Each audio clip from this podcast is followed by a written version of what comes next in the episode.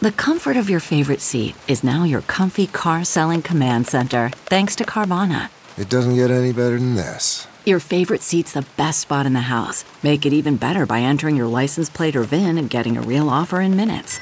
There really is no place like home. And speaking of home, Carvana will pick up your car from yours after you finalize your offer. Visit Carvana.com or download the app and sell your car from your comfy place. Five, four, three, two, one. But who's counting, right? His name is Major. Oh, ladies and gentlemen, please welcome Major Garrett. From the nation's capital. Major, fantastic. It's The Takeout. This is a major achievement. With CBS News Chief Washington Correspondent Major Garrett, yes, CBS, yes, hi. Major Garrett. Major, that's nonsense, and you should know better. Is Major out of the doghouse? the answer is yes. Welcome to the very best part of my broadcast week. I'm Major Garrett. This is the Takeout. However, you find this show, thanks for finding it. Podcast, our early adopters, radio stations around the country, CBS News streaming, POTUS Channel 124, Sirius XM Radio. However, you find us, thanks for hanging out. Thanks for getting the vibe. We're back out and about. I hope you are too. Chef Geoff's is our host restaurant this week. Full disclosure for those of you who want me to do the full disclosure thing. Yes, the chain is owned by the husband of Norah O'Donnell, who's the managing editor and anchor of the CBS Evening News. That's not why we're here. We were here when this place was called something different, Cafe Deluxe. We're here because it's close to the CBS Bureau. Sometimes that matters a lot in Major Garrett world and the takeout world. So, dear audience, I told you three weeks ago that we would focus considerably on the story in Ukraine. We still will. We're going to take a break this week, but I want to let you know next week, David Miliband is already booked for this show former high ranking official in the British government, and now the head of the International Rescue Committee. After that, the next week, we're going to have the Polish ambassador of the United States. So we're sticking on Ukraine. You know, I believe it's the biggest story in the world. It's no less true this week than it will be next week. But we're taking a one week break from Ukraine to talk about things that have been playing out in America of nearly equal significance. One, the January 6th investigation, revelations emanating from that and other things around Capitol Hill related to January 6th. Two of my newer CBS colleagues are on the show with us this week. They're people you've seen on television. I want you to get to know them a little bit in the show today. Robert Costa and Scott MacFarlane. Great to have you with us. Sorry for that heavy, heavy preamble I had to go through, but some things have to be explained. Great to have you with us. Great nice, to be here. Nice to be here. We'll be ordering momentarily because what we do in the show at a restaurant. The waiter, I'm not sure, Arden, if we know who it is, but they'll approach the desk forthwith and we'll order and have some lunch. So, Robert Costa, uh, anyone watching CBS or reading our website in the last week and a half have seen breaking news alerts created by you and a colleague of yours in the book writing world and a sort of co collaborator in much of your work Bob Woodward of the Washington Post. Summarize what you've re- learned and what its importance is in the larger understanding of the Trump White House on January 6th. Major, it's a pleasure to be here. Love this show. And so, look, we, we've done two stories in the past week. Number one, in brief, we discovered that the House January 6th committee has obtained text messages, 29 in total, between Ginny Thomas, the spouse of a Supreme Court Justice, Clarence Thomas, and then Chief of Staff at the White House, Mark Meadows. And what matters about these text messages is that Ginny Thomas, at times, is passing along conspiracy theories yeah. to the White House Chief of Staff. She's advocating for Sidney Powell, a controversial lawyer, to be the quote lead in the face of the Trump legal effort. And you also see uh, Ginny Thomas saying at different points that, she's talking to a quote best friend about her her views of the election. And we wonder if the best friend is Clarence Thomas. We haven't confirmed that or not. And we've re- reached out to the Thomases repeatedly for comment. They have not offered any clarity. And this has caused Democrats, at the least, to say there could be some questions about uh, the, the justices' independence and uh, integrity, even when it comes to cases related to the election or January 6th. Second story, uh, we discovered that the committee is looking at a seven hour and 37 minute gap uh, about January 6th and then President Trump's activities that day. We've obtained phone records that show his calls in the morning, his calls in the evening, some of his movements that day, but we don't know, officially speaking, who he called between around 11, 17 a.m. on January 6th and the early evening. Why does this matter? Because that's the most crucial period of the attack. And Scott, what has been the reaction on Capitol Hill to this reporting? And like revelations, though these are the biggest so far, it seems to me. I think that is not a contestable assertion from the January 6th investigation. What has been the Hill buzz? It's been noticed, uh, to put it mildly, um, and it's not just by duly noted, as they say. And, and I think what strikes me most about that gap that Bob reported is think of the things that happened during that gap. At Yeah. 12:41 p.m. roughly is when Ashley Babbitt was shot. 1 p.m. and the 2 p.m. hours when the fiercest of that Game of Thrones style fighting was happening. 6 p.m. is when the curfew was issued in the District of Columbia and the police finally got an upper hand. There were some seminal American moments that happened during a gap in which we don't know who the president was talking to, who he called, or who was calling what his him frame of mind was. what he was thinking and what he was instructing. So it's not just that it was seven hours, it was seven hours of American history. Unprecedented, horrific American history. with consequences, and you did a penetrating story this week about the spouse of one of the Metropolitan Police officers who, some period of time after January 6th, deeply traumatized, deeply by outward observational methods, depressed, took his own life. Talk our audience through that story and who you talked to. The scenes we saw that traumatized so many Americans, my kids included, it, it traumatized the people on the ground by orders of magnitude more. Four police officers died by suicide in the seven months after January 6th. Four. Then we add the dozens of police injuries, physical, that we can see and lay eyes on mangled feet, busted shoulders, broken thumbs, severe head trauma. But for the four officers who died by suicide, there has been this difference their families have noticed in how they've been honored or how tribute has been, paid to these officers. We saw Officer Brian Sicknick, who died of multiple strokes after assault on the front lines, lie in state and get tributes US Capitol, nationwide right. in the U.S. Capitol. And we see the officers who died by suicide get a different response. And one of the widows of one of those officers, Jeffrey Smith of the D.C. Police Department, not only fought to get him line of duty death benefits, arguing that he suffered a physical head injury and that he, with no history of mental illness or depression, until he returned home from work January 6th, suffered that day and led to his death. She secured the line of duty death benefits and is now pushing legislation with bipartisan co sponsors to get this for law enforcement officers of any rank, local, state, or federal, nationwide. Bob, I want to ask you about something I've said almost since January 6th occurred, which is this. This story will never get better, it will only get worse. Meaning, what we learn about what led up to it, who participated, and why will only tell us darker things about that moment in history. Do you agree? Well, it seems to be the case, no doubt about it. I remember when Bob Woodward and I found this document called the Eastman Memo. John Eastman, mm-hmm. a conservative lawyer, outlining six points in two pages about how to essentially overturn an election by recommending that alternate electors are selected, having the vice president walk away from the lectern and cause a constitutional crisis. And we thought to ourselves, we at the time, And this that- was for the book. this was for the book Peril that we we thought, Bestseller, ladies and gentlemen. well, thank you. Uh, but it was important to discover this document because you realize this wasn't just talk; it was a plan.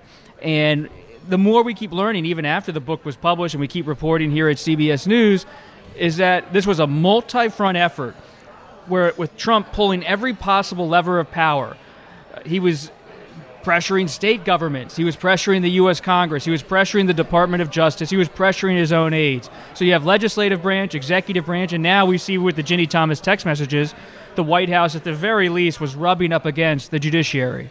rubbing up against the judiciary. And it's important to note that in these text messages, Ginny Thomas essentially is saying to the White House Chief of Staff, this election was stolen and you must not concede or submit.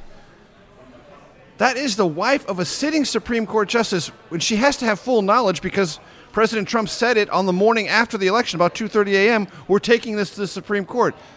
The path of this is inevitable, and she's weighing in with the White House chief of staff.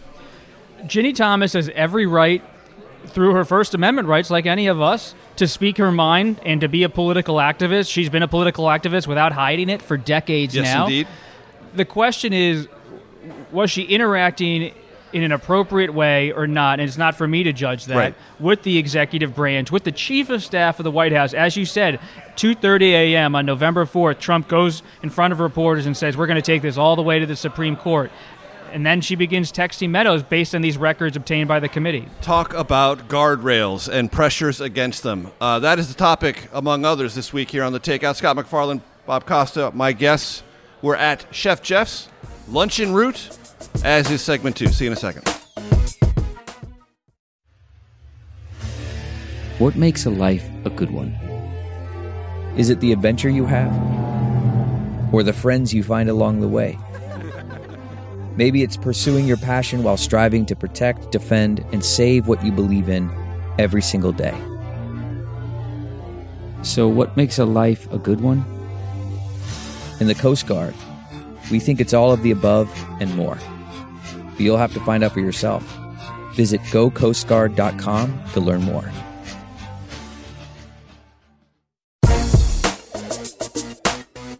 From CBS News, this is The Takeout with Major Garrett. Welcome back to the Takeout. You know, one of the nauseating things that reporters sometimes do in Washington is tell each other how good they are. It is nauseating. I readily admit that. It is also sometimes true. Nauseating things can occasionally be true. And in this case, it's true. Scott and Bob are Cracker Jack reporters. I'm just telling you that right now. And it's my pleasure to have them both with us. Scott, you want to button up something said in the first segment? Yeah, I'm going through time so quickly. Uh, Yes. Ashley Babbitt, 241, not 1241. Right. Uh, mental note. for those who are keeping very close track of that, and it was a very important moment in that day and in American history because American history will always look back on that day and take it apart bit by bit, and that's an important part of it. So, Scott, when you talk to members of Congress, this does seem to me to be uncharted territory. What are the guardrails around interactions for people in the Supreme Court and pending litigation? I mean, all of this is completely uncharted. We never anticipated an attack on the Capitol to stop, first slow, then stop the certification of a presidential election. And so everything that flows from it is also uncharted waters. And then you throw into this, oh, there was conversations, wait, with a Supreme Court justice's spouse and the White House chief of staff. When lawmakers try to unpack this and they try to think about guardrails or the assertion thereof, wh- what do they land? What do they come up with? Uh, Speaker Nancy Pelosi on Thursday infused this debate with a little more energy by you know alluding to Ginny Thomas, Justice Thomas's wife, as being a supporter of a coup, in the Speaker's words. So this is not a dispute or a debate or a controversy that's going to die down in the next few days. And I think I think ultimately what we've noticed in the last 15 months is the toxicity that permeated our politics before January 6th has grown exponentially since. And you could just feel it walking through the hallways. The, the, the tenuous relationships that existed between Republicans and Democrats, especially in the House, have become all the more fragile, mm-hmm. if not non existent. I Right. feel like the toxicity is almost something you could grab and touch. Because, and I've talked to members about this, and perhaps they've shared this with you, and some have even shared it at this microphone. The idea of my safety being a given on Capitol Hill is no longer true. And so this isn't about, from their perspective, policy disagreements anymore. It feels primal to them. Yeah. I mean, think of the sight you see if you walk through the second floor of the Capitol right now. You walk to the House chamber and you see metal detectors off the floor. A new incarnation of the look of the second floor of the Capitol since January 6th. It says members of Congress don't feel physically safe with each other. Mm-hmm. Right. Now, metal detectors have been there for a long time, but members could walk around them. But they're in the chamber now. Right, and they're I in the that chamber. members only area. You still got to walk through a metal detector to see your own. and I'm glad you emphasized that lapel point. winning Right. or wearing uh, colleagues. Right. It, and, and Bob, in your travels on Capitol Hill as well, it does feel primal, doesn't it? It feels different in the sense of how members think about each other in relationship to one another. I, I think that's right. I think there's a lot of. I don't want to over dramatize it, but it's it's there in a way I detect that it wasn't pre January Oh, sure, 6th. Certainly. I mean, the, uh, J- the pandemic and January 6th coupled together has changed the culture. But to your point about the Supreme Court, what is striking, and I didn't really realize this until I started digging into it, is that there's not a code of ethics for the Supreme Court. There are certain things they can't do, and Congress has a an oversight role to a point. You can impeach a Supreme Court justice Mhm. if, if it gets to that point in terms of severe breaches of conduct. But the Supreme Court, unlike federal judges, doesn't have some kind of code of ethics. Right. Federal judges do. Uh, and Senator Richard Blumenthal of Connecticut, a Democrat, for example, told me in recent days look, this has to change. There's no. Why do federal judges have all these different rules, but Supreme Court justices do not in terms of disclosure and what they can do? And for the audience's benefit, I want to let you know that for some period of time, there have been those on the left who have thought that Ginny Thomas was too active in Republican slash conservative circles around Washington, D.C. And I've always, and many on the ethics sort of watchdog side of the ledger here in Washington, have said too much was being made out of that because Washington is a professional city. Lots of spouses have interlocking jobs, and many couples in this very powerful city and power driven city have relationships that create a dividing line between what spouses do and don't talk about in terms of their official conduct. That's happened for this town for years. I respect that. I know people who fall into that category, and I know they're very aware of these dividing lines, and they work it out. That is not a new story in Washington. And we don't want to be quick to assume the worst out of someone who might have, in fact, done the hard work of ex- within this relationship creating these barriers. Because people do it all the time. I don't know what Ginny Thomas said to Clarence Thomas, and I'm not suggesting I do, but this, and I want to go back to this, Bob, because in the text she said, my best friend, which is something they have used in public to describe their relationship to one another. I'm not saying it's a tell, but you can't ignore it either. You can't ignore it, and I don't like to guess as a reporter, but it it, it, begs clar- for clarity. Wh- who was she talking to at the time she was i- interacting with Mark Meadows? And Justice Thomas hasn't said anything yet about the nature of his knowledge of his wife's communications with the Trump White House. And, and also whether he knew, if he knew she was communicating with Mark Meadows, then did he know that her text messages could be part of the records he ruled upon? and talk about that ruling and talk about how in the course of some of the well all the litigation that has come before the court justice thomas is in a kind of distinct category these stories I've worked on in recent days with Woodward are interlocking in a sense because Ginny Thomas and Mark Meadows involved the Supreme Court, and the Supreme Court is why these records were turned over to the committee from the National Archives, even if they're limited and have a seven hour, 37 minute gap. Earlier this year, the Supreme Court said Trump may want to block these records from going to the committee, but on an eight to one order, they said they should go to the committee. Who was the dissent? Justice Thomas. right now scott has there been any discernible attitudinal shift in the last week among republicans with these revelations or do they still sort of want to keep an arm's length distance if possible from january 6th and still denounce the committee as sort of overly partisan from their perspective and therefore illegitimate at some level Don't want to touch this conversation. They don't want to touch they don't, Want, they don't want questions on January 6th. They don't invite my inquiries to talk about. and they you know, skitter away kind of when they arise And let's look at the political hand they're holding. They think they have a straight flush for November. Mhm. And why would you introduce a game that has wild cards in it if you're already holding a straight flush? And that's a variable they don't want politically. But Scott, it seems to me um, this thing's coming. The public hearings are coming. That's going to happen sometime this summer. I'm not sure if the committee's decided exactly what the dates are. May is the latest estimate. May is the latest estimate. So this thing is coming. You're not going to be able to not have that on television. You know it's going to be covered. You may try, try, to, try to create an alternate narrative, but it's coming. What they've done, at least the party leadership, is try to paint the January 6th committee as a political operation so that when the report comes out, they can say this is the report of a political operation. And their constituency uh, is their constituency. I mean, their constituency that elected them um, is a Republican constituency that is consuming news out of a media silo mm-hmm. in some large number. And, And prone to believe the worst about Democrats if Republicans say so. here's the one inescapable truth for Republicans. This is the only story I've ever covered. And I've only I haven't been doing this as long as others, but the only story I've ever covered where interest and engagement has increased with time. Right. The farther we get away from the event, the normal muscle memory of news is for there to be declining interest. This is not one of those cases. I mean, the engagement I get with each report has grown from where it was in March and April of 2021. The engagement and interest in new developments, new twists, and eventually new reports from the January 6th committee for the greater part of America is going to increase. And Bob, in the last the 45 seconds we have to go before our next break, Republicans reacted to your reporting in what kind of way, based when you talked to them on the on the other side of it? Were they shocked? Uh, well, I think a lot of them were surprised to see the gap. They were surprised to see the text messages between Ginny Thomas and Mark Meadows. But at the same time, you've seen a forceful defense of Justice Thomas and his integrity from people like Republican Senate Leader Mitch McConnell. And, and they believe this is political warfare.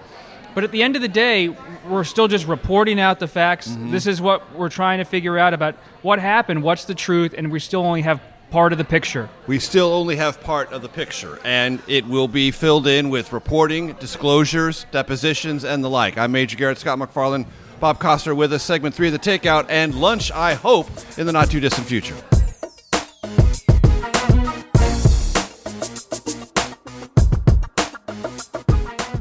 CarMax is putting peace of mind back in car shopping by putting you in the driver's seat to find a ride that's right for you. Because at CarMax, we believe you shouldn't just settle for a car, you should love your car. That's why every car we sell is CarMax certified quality so you can be sure with upfront pricing that's the same for every customer. So don't settle. Find love at first drive and start shopping now at CarMax.com. CarMax, the way car buying should be. From CBS News, this is The Takeout with Major Garrett. Welcome back to the Takeout. Scott MacFarlane, Bob Costa are our special guests. We are at Chef Geoff's. Lunch is en route. Trevor promises. He brought us some Diet Coke. Happy to have that. Um, so, Scott, uh, when you think about and anticipate and get out on a limb here a little bit, because this audience wants to know, what do you think these public hearings are going to look like? What what what is this? Is this going to be like a thundering moment for the country? Do you sense? Do you anticipate? The initial plan for these hearings, uh, based on our interviews with the members of the committee, was to be part revelatory to show what they found, and part still inquisitive to do more questioning, to do more oversight, to do more investigating. So a bit of a hybrid where we learn a little bit more, but we also show some of our hand. I think the, where the calendar has gone, if they're going to do this by May, which seems like a piece of optimism, Mm-hmm. they may be more towards revelatory now. Let's show you our work product. Let's give Mhm. you a public displaying visual, Mm-hmm. audio, and substantive. What did we find in our investigation? I don't think there's time left to do more intake. And and I want to let the audience know something. This is not the only time or the only place in which Congress has peered into January 6th or machinations within the Trump White House or the Trump Justice Department. The Senate Judiciary Committee did a look into this and produced two reports one a Democratic report and a Republican report.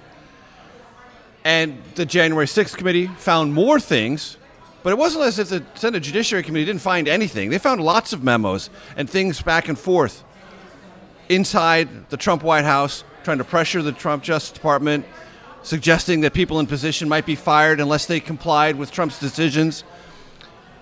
Well, what I found interesting about that process was in the Republican report, they didn't dispute any of the facts surfaced by the Senate Democrats on the Judiciary Committee. They just said it wasn't as bad as you're saying it is. Because all those things that sound scary actually never happened. So Trump wasn't all that bad. So, if you're really curious about this topic, there are other things you can find that were done in a bipartisan way with two different reports, but no disagreement on the central facts. Also, the Senate Rules Committee did investigate the failures of security mm-hmm. at the Capitol that day in collaboration with the Senate Homeland Security Committee. Now, initially, the January 6th committee said it's also going to look into failures of police and planning and intelligence. That feels like it might be a little redundant because it has been covered, including recently. Yeah. That's also supposed to be a component. And when people hear about that, and this is one of the talking points former President Trump uses with some regularity, well, it's not my fault. They didn't secure the place. If they'd done their job, this never would have happened. Evaluate that based on what has been found and disclosed. top Republican on the House Administration Committee has been saying that a lot lately. Um, there's there's the reality of who was in charge of security on January 6, 2021.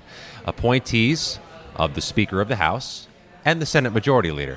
That's a Republican Senate Majority Leader and a Democratic Speaker of the House. So the politics of how you can criticize Right. the security leadership at the Capitol is lost on me. And uh, Bob, let's also do a couple of things that will helpfully remind the audience. The permit was for a rally at the Ellipse. The permit in no way authorized any walking in any direction, let alone to the U.S. Capitol. So it seems sort of strange to me for the former president to say, well, you should have known they were coming when only he was the one who sent them there, and the permit for the rally he was speaking at did not permit a movement to the Capitol.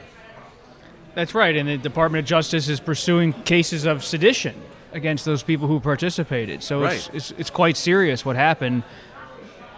as well as, and this is something that's come up in the last couple of days, it appears the Justice Department is looking even more deeply than had has been previously disclosed. They may have always been on this case into the financial structures in and around January sixth. And we've seen the committee focus on this as well, interviewing people who participated in the planning of the rally at the Ellipse. And it's all eh, kind of interwoven with each other. I remember being outside of the Willard Hotel on January 5th at 10 and 11 o'clock at night, and the Proud Boys and the Oath Keepers were there. They were playing music, they were fighting with police officers. And I, I circled the hotel, and they were all in red hats. They were walking around, screaming, yelling, elated. What I didn't find out till later is that Trump was listening to this whole mob, opening the door of the Oval Office to hear the sounds of the music and the cries in the streets. And they were all there preparing for this raucous, wonderful day. They thought they could block the certification of an election. Bless you. Sorry. And in the conversations that have since been revealed in court papers, it's quite clear that those participants were talking to each other about doing precisely that. It's not uncertain at all, according to recorded conversations, what their intent was and what their aim was in coming to Washington. Some of them armed, and some of them placing people and other arms. Nearby just in case. 770 cases as of this moment. The ones you watch closest are the conspiracy cases, the seditious conspiracy cases Bob just referenced, but the other conspiracy cases where people were accused of coming here with a plan, ready for some type of battle and action.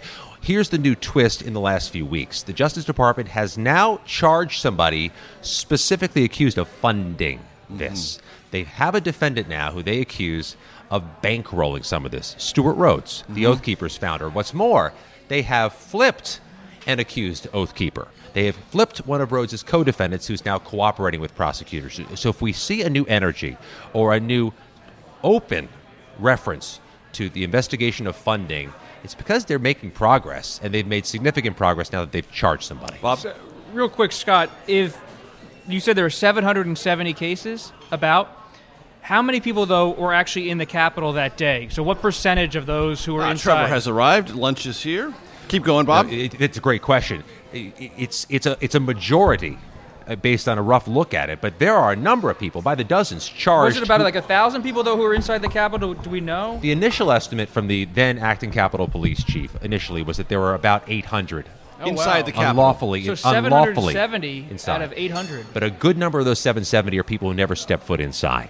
You've got, for example, gentlemen uh, and, and ladies who were outside the building but were committing crimes. You've got a couple defendants accused specifically of assaulting Capitol Officer Brian Sicknick, who we referenced, who are not accused of actually getting in the Capitol, but are accused of committing a crime Assault outside. outside, right. So the ceiling is higher, if that's where you're going with this. The ceiling is significantly higher than 770. In fact, the Department of Justice is saying there are dozens, if not hundreds, more people they're searching for. You know, and this audience is a self selecting audience. It nerds out like I I nerd out. Uh, we are here together to do that. So here's a nerdy question that comes sometime comes up, and I want to get some clarity on it for our audience's benefit. And plenty of Republicans tell me this, so I know they tell you, and they very probably will tell you this too, Bob. Well, you know, this committee has problems. It's created by the Speaker. It's not created by a harmonious allocation of authority through the House of Representatives. Republicans rejected. Republican choice is rejected. Exactly.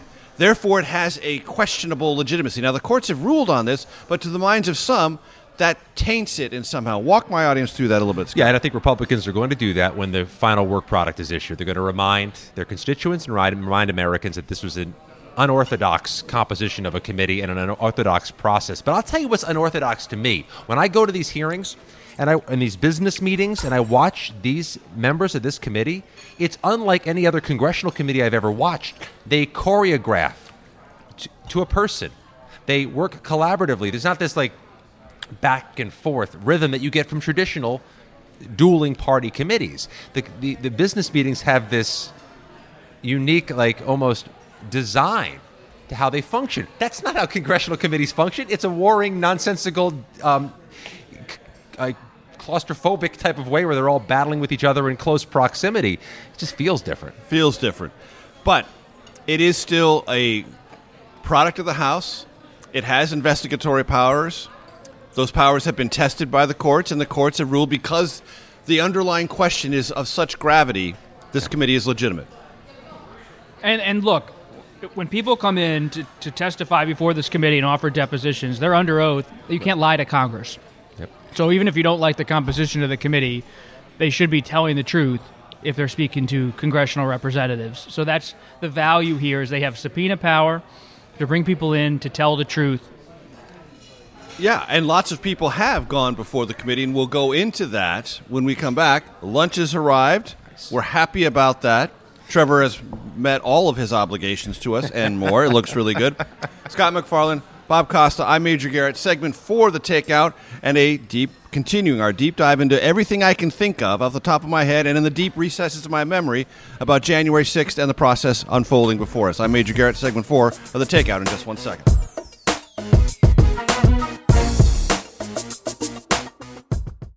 Worried about letting someone else pick out the perfect avocado for your perfect Impress Them on the Third Date guacamole? Well, good thing Instacart shoppers are as picky as you are. They find ripe avocados like it's their guac on the line. They are milk expiration date detectives. They bag eggs like the 12 precious pieces of cargo they are. So let Instacart shoppers overthink your groceries so that you can overthink what you'll wear on that third date. Download the Instacart app today to get free delivery on your first three orders while supplies last. Minimum $10 per order. Additional terms apply. From CBS News, this is The Takeout with Major Garrett. Welcome back to the Takeout. Chef Geoff's is our host restaurant. Lunch has arrived. We're very happy about that. Bob Costa, Scott MacFarlane, and our guests. Um, so, what else is happening on Capitol Hill? We've talked about this at great length. Is there anything else that is driving the news cycle? Is topical? It's, it's and I ask that because I already know one answer. In the not too distant future, America is going to see something it has never seen before. An African American woman added to the U.S. Supreme Court. And if it weren't for the Ukraine story, I think it'd be the dominant story in Washington. And a couple other things too. And Yes. I think it's it's not just Ukraine blocking out the sun of other news, but and, and this is relevant to your question. The gas prices mm-hmm. and what people pay at the grocery store on Saturday mornings is transcendently important in this moment in time. And I think the House leadership might want to find a way to get more active in that space or get caught trying on this because this is a visceral thing for people of all backgrounds in every part of the country. And right now, they just don't wear it as an issue, as, as a badge of honor. Right. And I feel, feel like the House leadership might want to find a way to do that soon. Has that also struck you, Bob, the lack of focus on that issue, which is, as Scott just very clearly said, conversational, impactful, relevant to everyone in America? Right. I, I mean, Republicans and Democrats in Congress would argue the point and say they're focused intently on it. It's just not in the news. I mean, the Democrats are highly aware that the majority's on the line. I, anytime you have lunch or coffee with a House Democrat. They're not necessarily talking about Ukraine. They're talking about how they they did the American Survival. Rescue Plan and infrastructure to try to help American people, even if there's rising inflation and shortages due to the war and other issues. And Republicans are laser focused, it seems, on highlighting these issues. So, look, what's happening is that the news may be dominated by Ukraine, but the midterms are almost. You look at race after race being driven by domestic issues. Mm-hmm. Right. Here's something I want to ask both of you. What do you think is the current and projectable strength of former President Trump over the Republican Party? I feel like Georgia's going to speak to that really loudly and Georgia. profoundly. The Yeah. Georgia gubernatorial primary, where he has And even the, the primary for Secretary of State as well. That's right. Where he's not just you know endorsed, he's put muscle into it. He's leaned into it, and let's see what the outcome of that is before we measure his impact moving forward in an electoral cycle. Uh, I feel like he's particularly good at picking the likely winners. Right. Um, as his endorsement choice. But let's see the force of that before we measure what his force is likely to be in year two and year three of the Biden administration. And we all know that there is a tactical shrewdness that Mitch McConnell, the Senate Republican leader, brings to legislative politics. We also know there is a hardball shrewdness he brings to Senate politics, electoral politics, state by state by state. Bob, you know this very well. I know it very well. yeah, sure. I mean, what's look- his take? Well, look at what happened in Alabama. Trump's endorsed candidate, Congressman Mo Brooks, he walks away from Mo Brooks, disavows his own endorsement. Brooks had slipped, so Trump's political capital wasn't enough to carry Brooks across the finish line. Trump blamed Brooks uh, for having his candidacy kind of fizzle. But you would think in a red state like Alabama, the Trump endorsement might be more than enough to carry someone across the primary finish line. And now you see two candidates who are a little bit more favored by the McConnell uh, wing, uh, Durant and Katie Boyd Britt. They're getting some traction in the Alabama race. I agree with Scott. The Georgia primary, if, if Perdue can't win, former Senator David Perdue against incumbent Governor Brian Kemp, you know, that's a, a mark against Trump. But so often, Trump, he can lose primaries, but his standing with the base is almost unaffected uh, by his win or loss record in these primaries. It's embarrassing for him politically, perhaps, but he doesn't seem to lose too much of the luster with the core voters. And Scott, in your conversations with Republicans about the underlying dispute that former President Trump will never give up, which is somehow the 2020 election was stolen from him. It was not. It was not. It was not. How many Republicans say they know that to be true, but they still have to sort of create some kind of political proximity to Trump on that? Talking about election integrity or some other buzzwords when they know in their heart of hearts that the 2020 election was legit. It's so difficult to discern that. But when you ask the question, what stood out to me is day four of Judge Jackson's confirmation hearings, which is the day that nobody pays attention to. It's this line of outside witnesses to come in. They get five minutes to talk, and they cycle through them, and it's almost um, kind of run through the run through the steps and get go through the motions. It's kind of an assembly line thing. Assembly line. And then there's the Alabama Attorney General, who is there invited by the Republicans on the Senate Judiciary Committee to give his thoughts.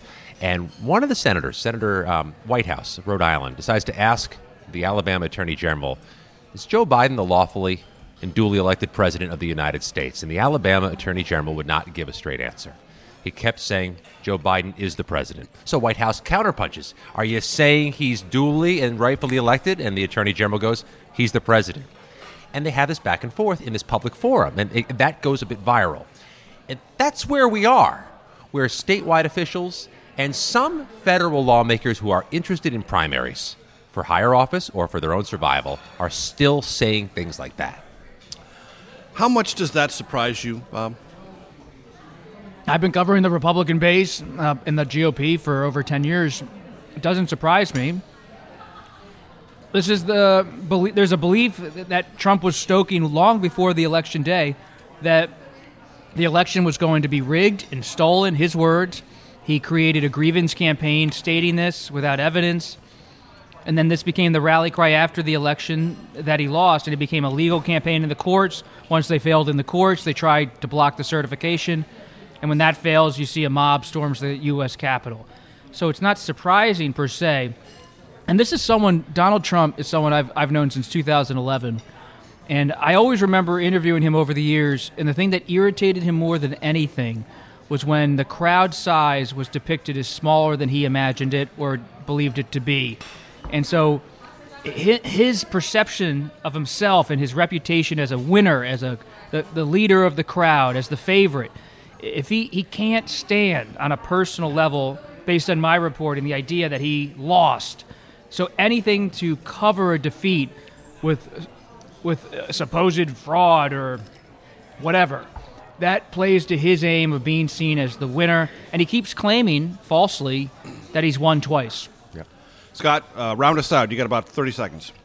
Um, let me give you one quick aside. Sure. Monday night, the January 6th committee met to approve this uh, contempt of Congress referral for two Trump aides. And two members of the committee said the Justice Department has to step up and start doing its job and hold more people accountable. That satisfied a lot of Americans who think 15 months later there hasn't been accountability. That is the voice of Scott MacFarlane. The other voice you heard was Bob Costa. They are my distinguished colleagues at CBS News. As I said before, they are ace reporters, some of the best. For our radio audience, we need to say farewell.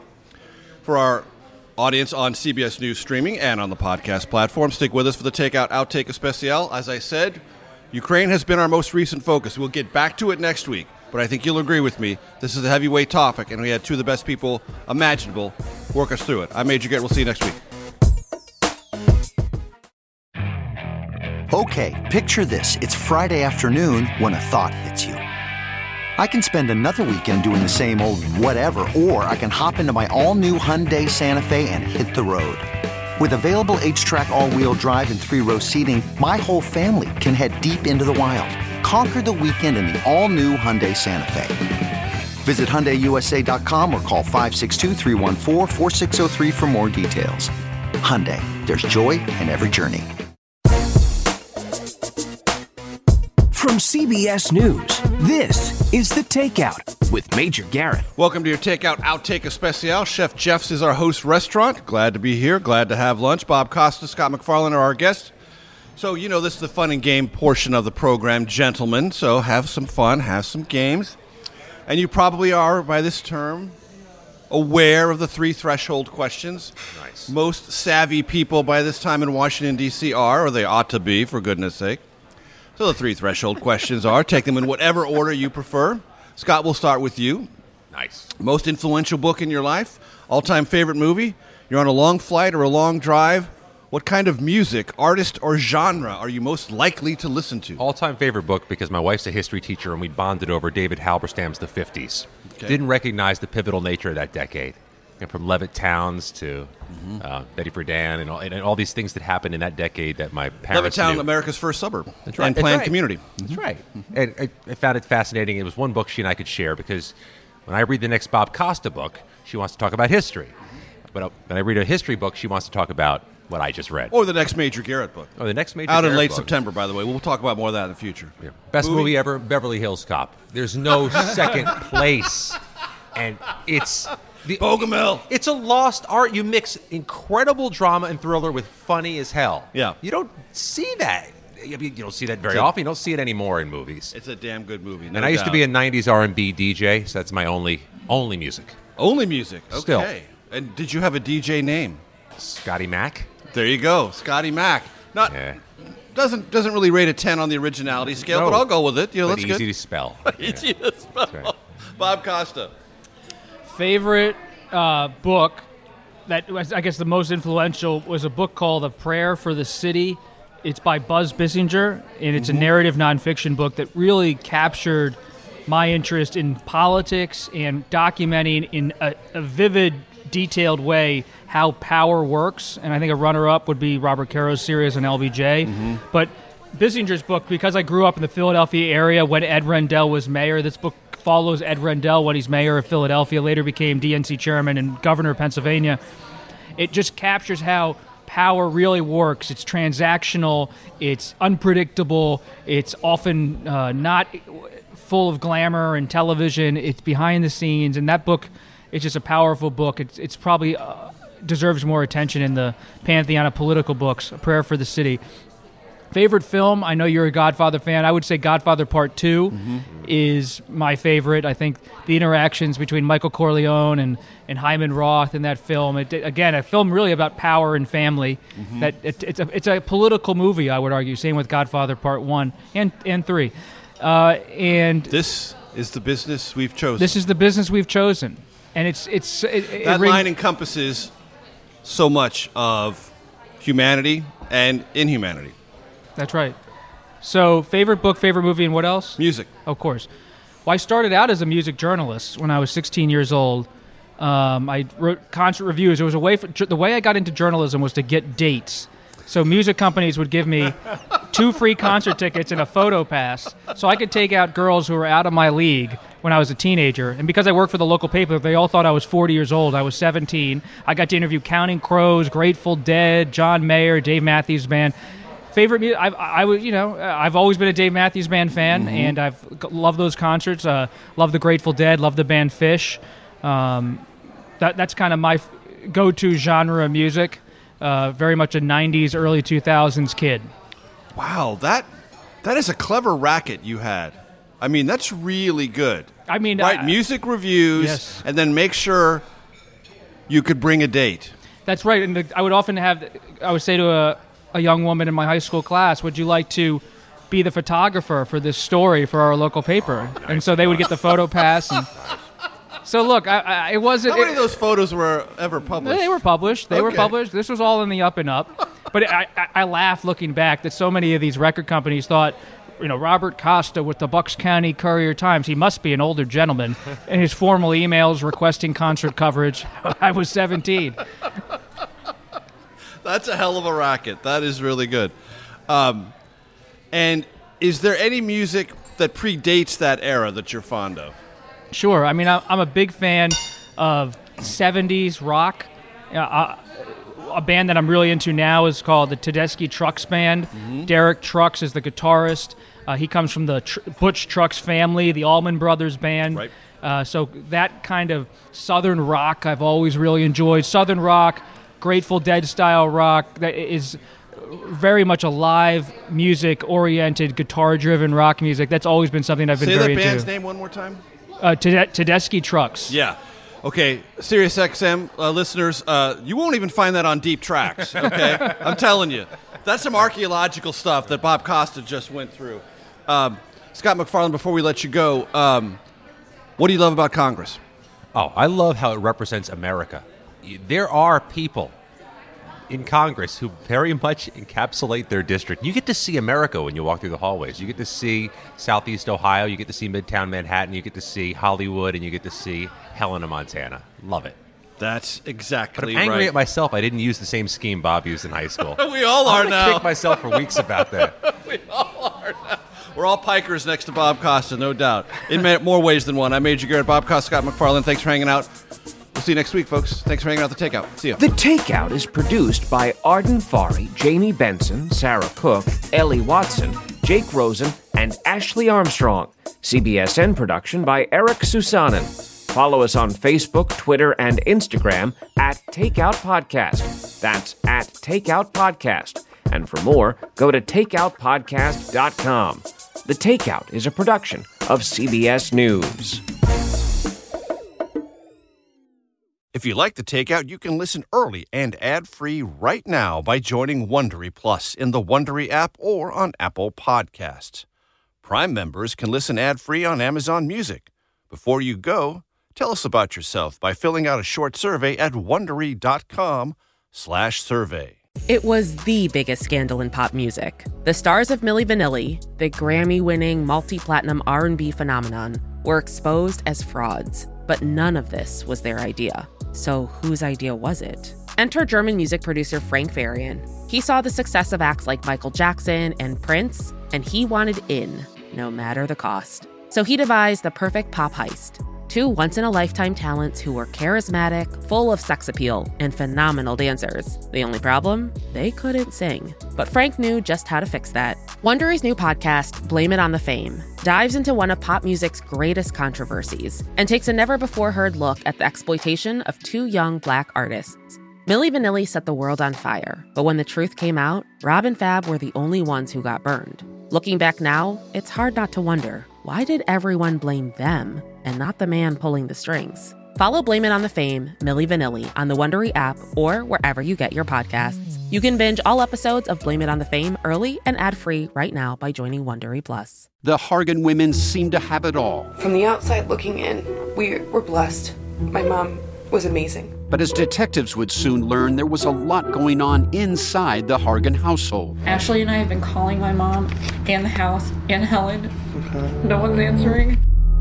63 year old Pamela Hargan gunned down in her own home. Her youngest daughter, Helen, lay dead upstairs. Patrol, when they arrived, assumed or thought that there might have been a murder suicide. But for the detectives on the scene, there were things about the scene itself that were concerning to us on day one.